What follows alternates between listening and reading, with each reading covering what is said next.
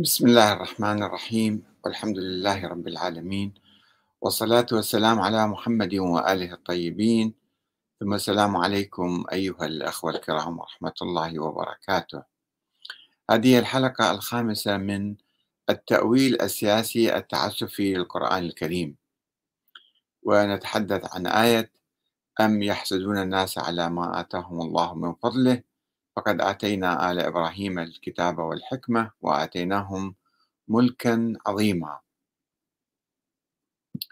كما قلنا أن هذه الآية والآيات السابقة واللاحقة آه، استشهد بها الإماميون لإثبات نظرية الإمامة الإلهية للأئمة الحسينيين من أبناء الرسول صلى الله عليه وآله وسلم.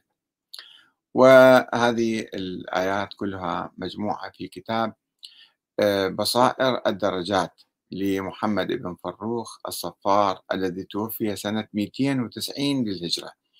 يعني في أواخر القرن الثالث الهجري جمع هذه الروايات عن الإمامين الباكر والصادق آه، بعد حوالي 150 سنة من وفاتهم تقريبا. وآيات عديدة آه، كانت تحاول آه، إثبات الإمامة. ونظرية الإمامة هي نظرية غير موجودة الآن. الشيعة ما يسمى بالشيعة الإمامية الاثنى عشرية لا يعتقدون عمليا بنظرية الإمامة. يعني هم عندهم أنظمة جمهورية ديمقراطية وحتى ولاية الفقيه وحتى المرجعية. آه، هي أنظمة آه، منتخبة من الناس ولا يشترط فيها الأسمى ولا النص ولا السلالة العلوية الحسينية إنما آه، الإمام ينتخب من الناس ويفضل أن يكون عالما أو عادلا. ولكن هذه النظرية التي وصلت إلى طريق المسدود في منتصف القرن آه، الثالث الهجري بوفاة الإمام الحسن العسكري دون خلف ظاهر فأدى إلى آه، تلاشي هذه النظرية وانهيارها بالحقيقة أو انقراضها ثم جاء هذا الصفار فلملم ما هنالك من أحاديث حول الإمامة وضرورة استمرارها إلى يوم القيامة آه، وبالنتيجة لم يصل إلى شيء معين. يعني الإمامة كانت قد انقطعت في ذلك التاريخ وهو تقريبا يسجل هذه الأحاديث حول نظرية الإمامة وكأنه يضعها في متحف التاريخ وليس في الواقع. منذ ذلك الحين لم يظهر أي إمام من أئمة آه، أهل البيت. فيقول في هذا محمد بن فروخ الصفار وسنعتمد على كتابه وكتاب الكافي الكليني الذي نقل عن كتاب الصفار بعض الأحاديث وأضاف إليها أحاديث أخرى. يقول محمد آه، بن فروخ الصفار في باب في أئمة آل محمد عليهم السلام وأن الله تعالى أوجب طاعتهم ومودتهم. وهم المحسودون على ما آتاهم الله من فضله. طيب ينقل أحاديث عديدة. واحد عن محمد بن عيسى عن رجل عن عن رجل شوفوا غموضنا عندنا عن هشام بن الحكم. صار قفزة.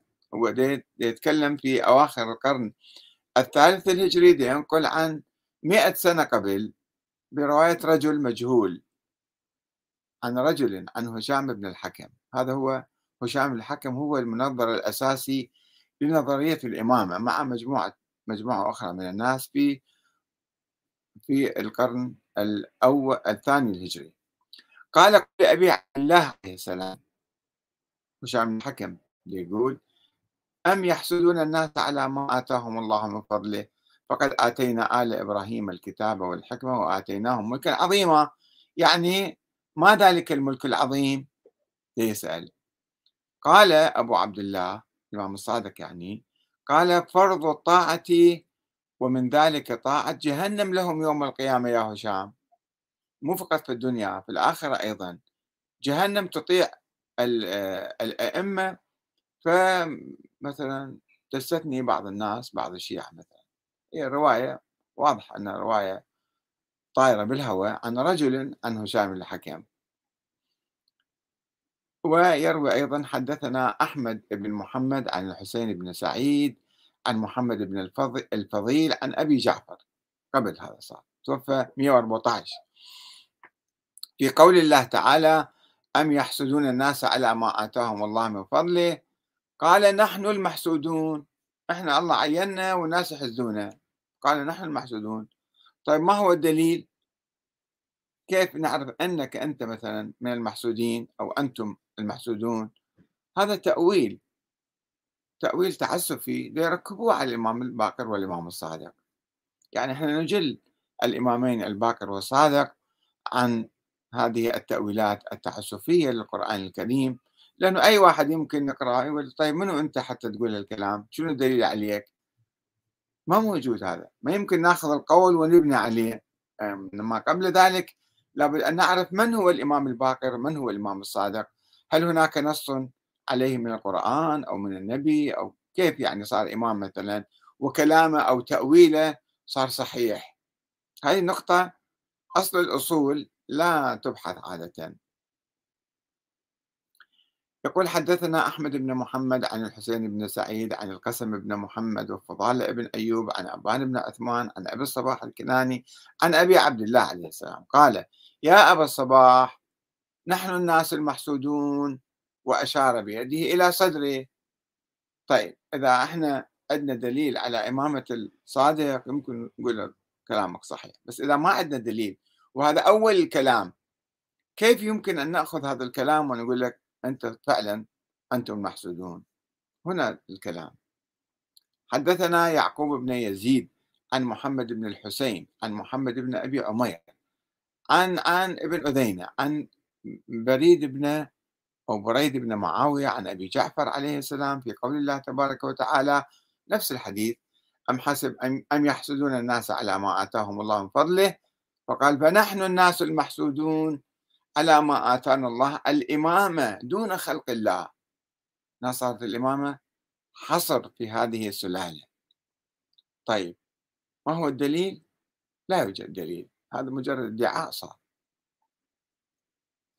وأيضا يقول حدثنا محمد بن الحسين ويعقوب بن يزيد عن أبي ابن أبي عمير عن عمر بن أذينة عن بريد العجلي عن أبي جعفر. في قول الله تبارك وتعالى فقد آتينا آل إبراهيم الكتاب والحكمة وآتيناهم ملكا عظيما. يقول فجعلنا منهم الرسل والأنبياء والأئمة. فكيف يقرون في آل إبراهيم أنه الله طاهم الكتاب والحكمة والملك العظيم وينكرون في آل محمد صلى الله عليه وآله. متعجب هنا الإمام. قلت فما معنى قوله وآتيناهم ملكا عظيما؟ قال الملك العظيم أن جعل فيهم أئمة من أطاعهم أطاع الله ومن عصاهم عصى الله فهو الملك العظيم. يعني لو كان بدليل هذا من القرآن أو من السنة النبوية كان كلام يمكن واحد ياخذه. أما بدون كلام بدون يعني أي نص على إمامة الباكر فكيف نأخذ هذا الكلام؟ هنا صعب. لذلك نحن نشك بهذا التأويل التعسفي المنسوب للإمام الباكر. يقول حدثنا أيضا أبو محمد عن عمران بن موسى عن موسى بن جعفر وعلي بن أسباط عن محمد بن الفضيل عن أبي حمزة الثمالي عن أبي عبد الله. هذا موسى, موسى بن جعفر غير واحد يعني. في هذه الآية. أم يحسدون الناس على ما آتاهم الله من فضله؟ إلى آخر الآية. قال نحن والله الناس الذين قال الله تبارك وتعالى. نحن الناس. طب هذا كلمة عامة شلون تخصصها أنت؟ ونحن والله المحسودون. ونحن أهل هذا الملك الذي يعود إلينا. هذا عظيم وانقطع بعدين. طيب وين الملك الآن للأئمة؟ ما موجود. فإذا كيف نحن نصدق بهذه الأحاديث؟ حدثنا أحمد بن محمد عن صفوان عن ابن مسكان عن الحجر عن عن حمران عن آه، أبي جعفر عليه السلام في قول الله تبارك وتعالى هذه آية أخرى وممن خلقنا أمة يهدون بالحق وبه يعدلون. آية عامة. الله يقول إحنا ممن خلقنا أكو ناس يعني أمة من الناس يهدون بالحق وبه يعدلون. قال هم الأئمة هنا المقصود. خلقنا أمة يعني الأئمة يعني. طب هذا تضييق وتقييد للمطلق والعام تخصيص للعام بدون دليل. كيف يمكن نأخذ به؟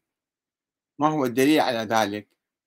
كل هالأحاديث لا تتحدث عن أصل الأصول عن أساس آه، إثبات نظرية الإمامة لهؤلاء الأئمة أولا ثم القبول من أحاديثهم. وبهذه المناسبة يجدر بنا أن نلقي بعض الضوء على آه، الصراع على زعامة الشيعة في أوائل القرن الثاني الهجري وربما أواخر القرن الأول. كان هناك زعامات متعددة وبينهم الإمام الباقر. وكان فيها آه، يعني ظروف مشحونة بالغلو في أئمته في أهل البيت عموما. آه، التي كان الغلاة لا يتورعون فيها من نسبة النبوة والألوهية للأئمة. وهذه مسألة بسيطة الأحاديث كلها تصير بسيطة. كما فعل عبد الله بن سبأ بالنسبة للإمام علي والكيسانية الحربية فرقة هاي طائفة كانت بالنسبة للإمام محمد بن حنفية ادعوا النبوة له والجناحية جناحية هم أتباع عبد الله بن معاوية ابن عبد الله بن جعفر الطيار يسموهم الجناحية.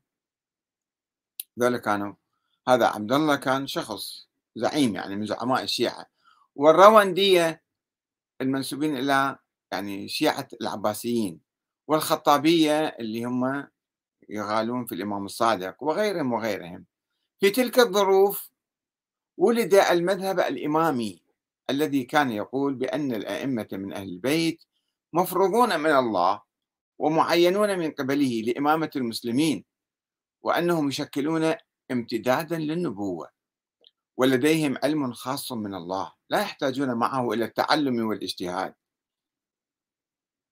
وقد نسب الإماميون نظريتهم هذه في الإمام الإلهية إلى الإمامين محمد بن علي الباقر ولد سنة 57 وتوفي سنة 114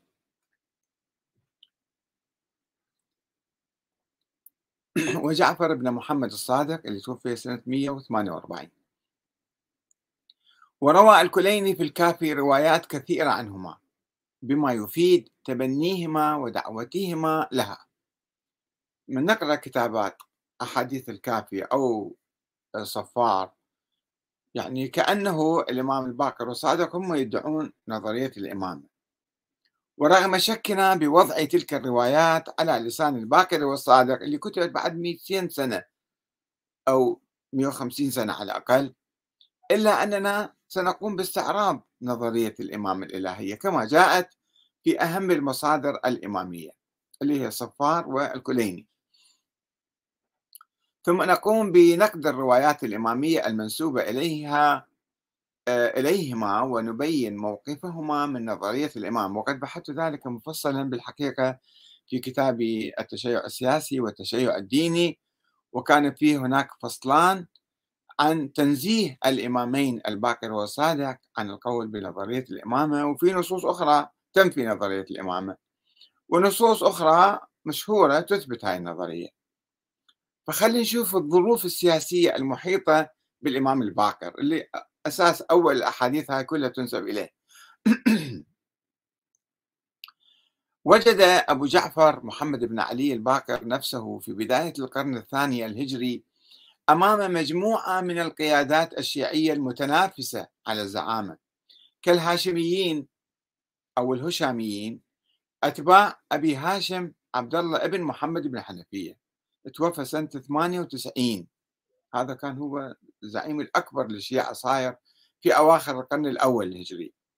والعباسيين الراوندية الذين ادعوا الوصية من أبي هاشم إلى محمد بن علي بن عبد الله بن عباس ثم ابنه إبراهيم الإمام أخي السفاح والمنصور. هذول حزب آخر كان. والجناحيين بقيادة عبد الله بن معاوية بن عبد الله بن جعفر الطيار. الذي دعا الوصية أيضا من أبي هاشم. عبد الله ابن محمد بن الحنفية. كلهم أخذوا شرعيتهم من هذا. مما يدل على أنه كان زعيم كبير وعنده كاريزما معينة. والحسنيين بقيادة عبد الله بن الحسن بن الحسن. بالإضافة إلى البيانية أتباع بيان بن سمعان النهدي التميمي. والحربية أتباع عبد الله بن عمرو بن حرب الكندي الذين كانوا يدعون الزعامة لأنفسهم. ذولا أخرجوا الإمامة من آه، آل الرسول إلى بني تميم وبني كندة ويتنافسون حول قيادة الشيعة. كلهم ذولا كانوا موجودين في زمان الباقر. ولذلك وجد الباقر نفسه أمام مهمة كبيرة تتمثل بالتصدي لقيادة الشيعة. وممارسة حقه في الزعامة كواحد من الهاشميين. فاتبع الإمام الباقر استراتيجية معينة في ضرب هؤلاء الآخرين المنافسين له. آه، الخطوة الأولى شعار أهل البيت في مقابل العترة. وبما أن العباسيين والطالبيين الطالبيين يعني أبناء أبو طالب آل جعفر وآل عقيل كانوا يستندون في بناء شرعيتهم السياسية إلى دعوى كونهم من العترة النبوية أبناء يعني عترة يعني عشيرة. اعتمادا على تفسيرهم الخاص لآية قل لا أسألكم عليه أجرا إلا المودة في القربى عامة يعني القربى التي كانت تشمل حسب ذلك التفسير جميع العوائل الهاشمية المتنافسة في ذلك الوقت. وأيضا كانوا يستندون إلى حديث الثقلين إني مخلف فيكم الثقلين كتاب الله وعترتي كانوا مشهور ذيك الأيام. الذي كان يشمل كل من له علاقة نسبية بالرسول. العترة يعني العشيرة. لهذا كان على الباكر أن يضيق دائرة الشرعية ويفند دعاوى العباسيين والطالبيين ويؤسس دعوته للإمامة على أساس جديد مغاير ويقدم حجة أقوى تسمح له بإفحام خصومه. تمهيدا للتفرد بالزعامة ودعوة الناس إليه دون غيره. وبناء على ما يستنتج من بعض الروايات ولكي يخرج الإمام الباقر أبناء عمه من حلبة الصراع قام أولا بطرح شعار أهل البيت في مقابل شعار العترة العام الواسع الذي كان يتشبث به العباسيون والطالبيون وخطب في المدينة قائلا. قد بلغ قد بلغ رسول الله الذي أرسل به فالزموا وصيته وما ترك فيكم من بعده من الثقلين كتاب الله وأهل بيته الذين لا يضل من تمسك بهما ولا يهتدي من تركهما. وقام بتفسير كلمة أهل البيت الواردة في القرآن الكريم في سورة الأحزاب. هاي تحدثنا عنها سابقا في الحلقة الأولى. إنما يريد الله ليذهب عنكم الرجس أهل البيت ويطهركم تطهيرا. فسرها الإمام الباقر بأن المقصود منها الأئمة من نسل الرسول الذين أوصى بهم وأمر باتباعهم. كما يقول حديث في كتاب الكافي للكليني في الروضة حديث رقم 5494 على 6 وقال الإمام باقر. نحن والحمد لله لا ندخل أحدا في ضلالة ولا نخرجه من هدى. إن الدنيا لا تذهب حتى يبعث الله عز وجل رجلا منا أهل البيت يعمل بكتاب الله. لا يرى فيكم منكرا إلا أنكره. أيضا نفس المصدر هذا حديث رقم 597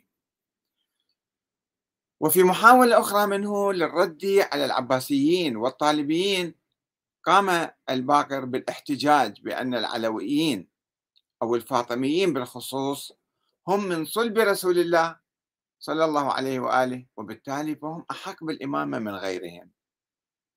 آه في كتاب الروضة للكليني الكافي يعني حديث رقم 501 آه هاي الخطوة الثانية. الخطوة الثالثة آه حصر الإمامة في الفاطميين.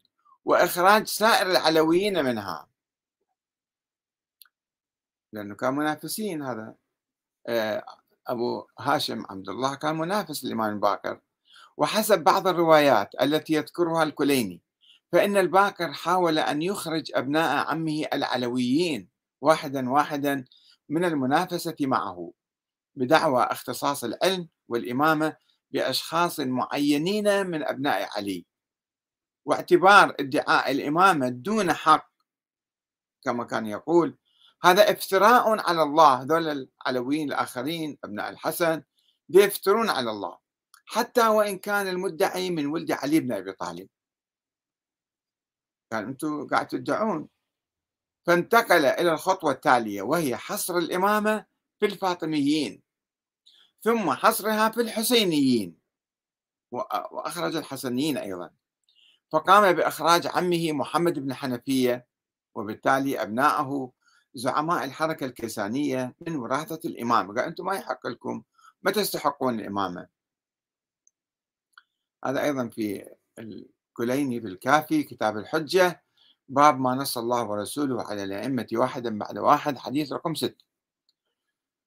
وقد أثار الإمام الباقر في حوار مع ابن عمه أبي هاشم اللي كان هو متزعم الشيعة ذيك الأيام عبد الله بن محمد بن حنفية. أثار في حوار معه في المسجد النبوي موضوع النسب الفاطمي كدليل على أحقيته بالإمامة. فقال له قل ما بدا لك فأنا ابن فاطمة وأنت ابن حنفية. ابن حنفية وين؟ الحنفية وين وفاطمة وين؟ فأنا أفضل من عندك أشرف من عندك. ثم أبناء الحسن أيضا أبناء فاطمة لابد أن يقصيهم. فقام بإقصاء بني الحسن. وحسب ما تقول بعض الروايات الأخرى فقد قام الإمام محمد الباقر بعد إقصاء أبناء محمد بن حنفية بخطوة أخرى هي إقصاء بني عمه الحسن. الذين كانوا ينافسونه في قيادة الشيعة وحصر الإمامة في أبناء الحسين فقط. وبما أن آية أولي الأرحام يعني النبي أولى بالمؤمنين من أنفسهم وأزواجه أمهاتهم وأولي الأرحام بعضهم أولى ببعض في كتاب الله هذه أيضا كان يفسرها بالإمامة الإمام الباقر. هذه الآية تشمل أبناء الحسن والحسين. فقد قام الباقر حسب بعض الروايات باتهام أبناء عمه بالكذب على الله بادعائهم الإمامة وأول هذه الآية ويوم القيامة ترى الذين كذبوا على الله وجوههم مسودة. أولها بهم قال دول هم دول اللي يدعون على الله دول أبناء الحسن. بقوله من قال إني إمام وليس بإمام وإن كان علويا. وفي رواية أخرى وإن كان فاطميا علويا. ما يحق له يدعي كل واحد من أبناء فاطمة يجي يدعي الإمامة ما يصير. وعندما سأله عبد الرحمن القصير هل لولد الحسن فيها أي في الإمرة نصيب؟ قال لا والله يا عبد الرحيم ما لمحمدي فيها نصيب غيرنا إحنا أبناء الحسين فقط وإن هذه الآية جرت في ولد الحسين من بعده. كل الرواية تجدوها بالكافي. وقد أثار حصر الباقر للإمامة في ولد الحسين أثار ابن عمه عبد الله بن الحسن ابن الحسن الذي رد عليه قائلا كيف صارت الإمامة في ولد الحسين دون الحسن؟ وهما سيدا شباب أهل الجنة وهما في الفضل سواء. إلا أن للحسن على الحسين فضلا بالكبر أكبر من عنده وكان الواجب أن تكون الإمامة إذن في الأفضل. رد على الإمام الباكر صار جدل بيناتهم نقاش يعني. مما دفع الباكر للرد عليه فقال كذبوا والله أولم يسمعوا؟ الله تعالى يقول وجعلها كلمة باقية في عقبه فهل جعلها إلا في عقب الحسين؟ طيب يمكن إحنا ما سمعنا رد آه، أبناء الحسن أنه كلمة باقية في عقبه في عقب علي بن أبي طالب مثلا أو في عقب فاطمة الزهراء أو في عقب النبي.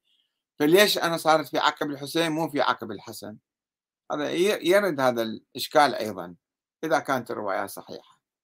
يعني إحنا ننقل ما يوجد في الروايات في تلك الأيام والله أعلم مدى صحتها. هذه منقولة في كتب الحديث المؤرخة للجدل والسجال الذي كان قائما في تلك الأيام. طيب الآن وصلنا حصر الإمامة في أبناء الحسين. الإمام باقر عنده آه، عشرة أخوة أبناء زين العابدين. فمن من هؤلاء الأخوة يكون هو الإمام؟ ماكو دليل عليه على واحد من عندهم. فهنا أيضا معركة جديدة صارت داخلية داخل أبناء الحسين. وخاض الإمام الباقر معركة أخيرة في إثبات الإمامة بالوراثة لشخصه من بين أخوته العشرة. لا سيما وأن الناس كانوا يتساءلون. هذا أيضا مروي حديث هذا مروي. ما بالها أبطحت من ولد أبيه من له مثل قرابته ومن هو أكبر منه وقصرت عن من هو أصغر منه؟ ليش صارت بالباقر اللي هو بالوسط صاير؟ لا الأكبر ولا الأصغر. فاعتمد هنا في حصر الإمامة فيه من بين أخوته على دعوى الوصية إليه من أبيه. ووراثته لسلاح رسول الله. يقول زين العابدين وصى إلي وأعطاني صفط بكتب حيث قال يعرف صاحب هذا الأمر بثلاث خصال لا تكون في غيره هو أولى الناس بالذي قبله. هذا كلهم مشتركين في الولاية هذه. وهو وصيه وعنده سلاح رسول الله ووصيته وذلك عندي لا أنازع فيه أنا السلاح عندي والوصية عندي وأحد ما ينازعني فيه. هذا كما يقول الصفار في بصائر الدرجات جزء أربعة باب أربعة. ما عند الأئمة عليهم السلام من سلاح رسول الله وآيات الأنبياء. حديث رقم 28 المنافسة الشديدة التي تمت بين الإمام زيد والإمام الباقر هنا. يعني بقية الأخوة ما كانوا متصدين بس هذين الإمامين. آه، نجي إلى مرحلة إقصاء الإمام زيد. وبالرغم مما يقال من وجود تنسيق بين الباقر وأخيه, زيد أنه كان يعني تنسيق خفي.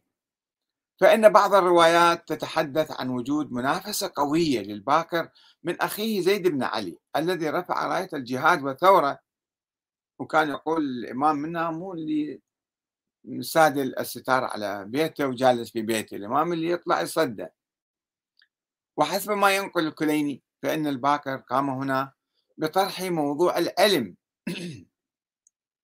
وسأل أخاه زيدا قائلا هذه الكتب اللي تجيك من العراق ابتداء منهم أو جواب ما كتبت بهم إلي بهم إليه ودعوتهم إليه؟ أنت كتبت لهم لو هم يجاوبوا هم كاتبين مبتدئين إليك. فقال زيد بل ابتداء من القوم. لمعرفتهم بحقنا وبقرابتنا من رسول الله ولما يجدون في كتاب الله عز وجل من وجوب مودتنا وفرض طاعتنا. ولما نحن فيه من الضيق والضنك والبلاء فدي يقول تعالوا سووا ثورة.